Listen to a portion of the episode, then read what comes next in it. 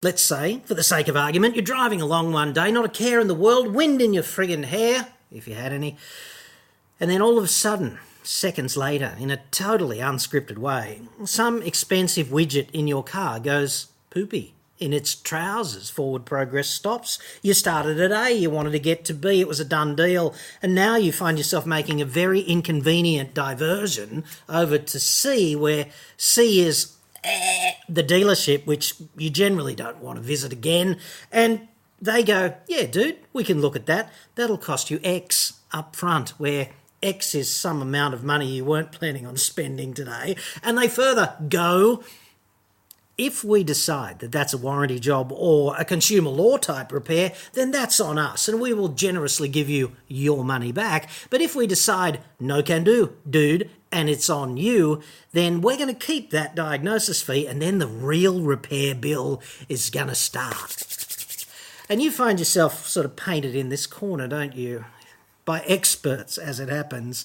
And the curtains open, you can see the crowd, the lights come up, and You've forgotten the lines. So perhaps we should just talk about how the friggin' hell you're going to play it.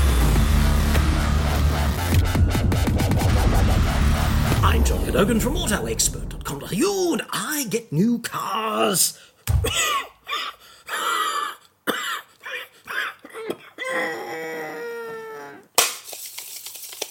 Clear.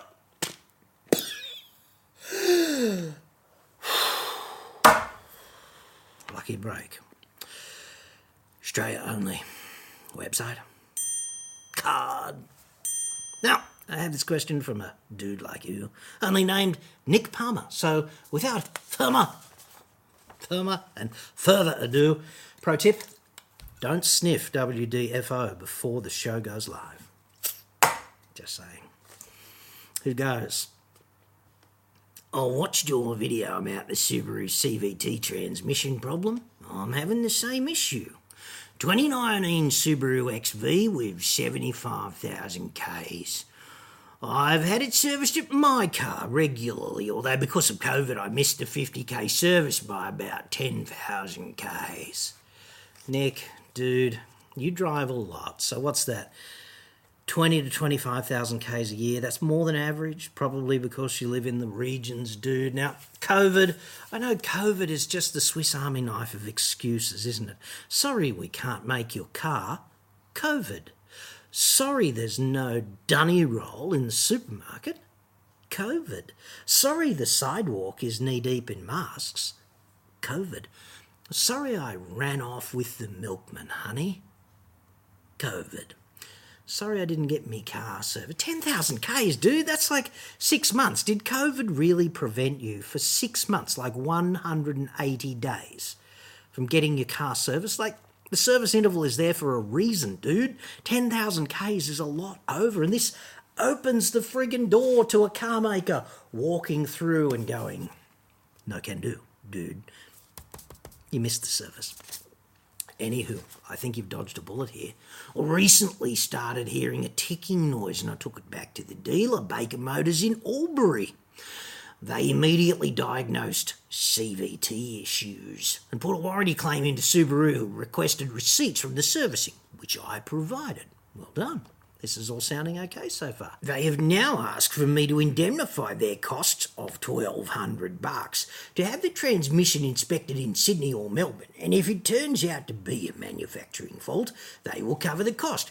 But if they say it's not a manufacturing fault, then I will be liable for the 1200 smackers plus whatever it costs to replace the transmission. This seems very unusual. Well, thanks, Nick. And, dude, we're in a different place on this, you and me, because I think you should thank your lucky stars and possibly buy a lottery ticket or have a little party in your trousers, whatever, because they didn't just tell you to go to Buggery because of the missed service. You appear to be still in the game if the game is seeing whether or not you're going to get a free repair. And if you turn the tables on this whole arrangement and you put yourself in the position of Subaru. If you were Subaru, you would want an expression of good faith out of Nick Palmer, would you not? Because Nick wants his car fixed, I get that. And you're prepared as Subaru to go and have your dealer pull it apart and you're going to pay for them to pull it apart and stick the transmission in a box and send it to a specialist diagnosis transmission joint because that kind of thing is always subbed out by Subaru, right, to someone who's got the contract in either Sydney or Melbourne, which you are roughly equidistant from down there. So I'd suggest they're already going to bear some cost in all of this, and certainly they're going to do some labour. And because they don't know really what the people, the technicians who've had their hands on your car have done, they could have made a mistake and it could have damaged the transmission. Then they don't want to be in the position of being out of pocket because that's what's going to happen. If they go, nah, nah, dude, you're going to have to pay for that then you could probably just draw a line in the sand and say, well, no, I just want my transmission back. And they're going to then try and get 1200 bucks out of you or something to cover their costs, which could be problematic. And that's why they want the money up front. So I'd suggest in all of these situations where there is a legitimate cost because the car has to be pulled apart, the transmission has to be removed, it has to be freighted to a specialist. This third party is going to want to get paid to diagnose the transmission, irrespective of the cause of the problem, right? For all of these reasons, and because you have had a different technician, not a Subaru technician, but a My Car technician working on the car, and they could have made a mistake for all these reasons, it is entirely legitimate for Subaru to request this payment up front from you. And then you've got to ask yourself in all of these kinds of dealings is there good faith? Subaru is pretty good at customer care in my experience. Individual dealers can be peanuts from time to time, but at head office, Subaru is pretty good, right? Frowns go upside down if dealers make mistakes, right? Things get realigned. Subaru even does the unprecedented thing in the motoring landscape of giving actual owners the benefit of the friggin' doubt from time to time. So I'd suggest that intrinsically there is good faith, and you need to show a bit of good faith here because if it is a defect, if it's a legitimate manufacturing defect that's caused a premature failure, then you're safe, right? You'll get your money back. But if it's not, they're going to keep that fee and then they're going to charge you to fix it, which is also entirely proper because they are out of pocket. So the key thing here is A, you've got to jump into bed with a car maker who is going to act in good faith because so many car makers do not. They just see your problem as a means of generating additional revenue. That's what it is to them. They don't care how long it takes to fix, they don't care what the cost is. You're going to pay it and they're going to milk you until you run dry, dude. That's what happens in a lot of cases. A dealer can put in a warranty claim, and because the warranty has expired or just run out, whatever, then the car maker will get back to the dealer and say, No, we can't process a warranty claim on this because the warranty ran out three months ago. Now, what they should be doing is saying, but we need to look after this person because of consumer law and the fact that your consumer law protections generally extend beyond the duration of the warranty, right?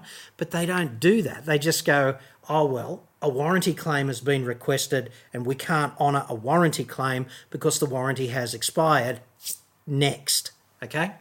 That's kind of like institutional bl- blinkers, which just it blinds them to a, a really obvious thing that they should be doing. Whereas if the dealer had said, Can you just look after this guy under consumer law or can this be done under good faith or whatever, then the car maker might go, oh, yeah, but it depends how the dealer frames the question. And it also depends on the underlying motivation of both the dealer and the car maker to put you first and give you equal skin in the game. Now, there are so many shit car makers, and it really doesn't matter until you're in Nick's position. In my view, Nick is really fortunate to be a Subaru customer, and he'd also be fortunate to be a Hyundai customer, a Kia customer. He'd be pretty fortunate to be a Toyota or Mazda customer as well, because they're all not shit. There are plenty of other shit car makers, but they're not shit. Mitsubishi's pretty good. You know, they're there are good car makers and there are bad ones. BMW and Lexus are also very good, but there are so many like the Volkswagen Group and Jeep and Jaguar Land Rover and Volvo. Like,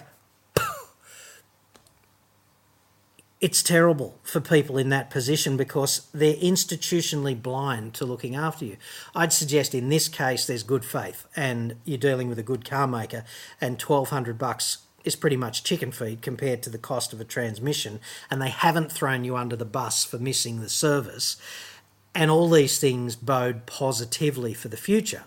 But if the my car dude undid the wrong plug and ran the transmission dry and never filled it back up or whatever, who knows, easy to do in a Subaru with that complex transaxle if that kind of thing has happened, then your claim ultimately will not be against Subaru and it will be against my car, and you'll have to start again. And you might be proceeding against them to recover the $1,200 diagnosis fee.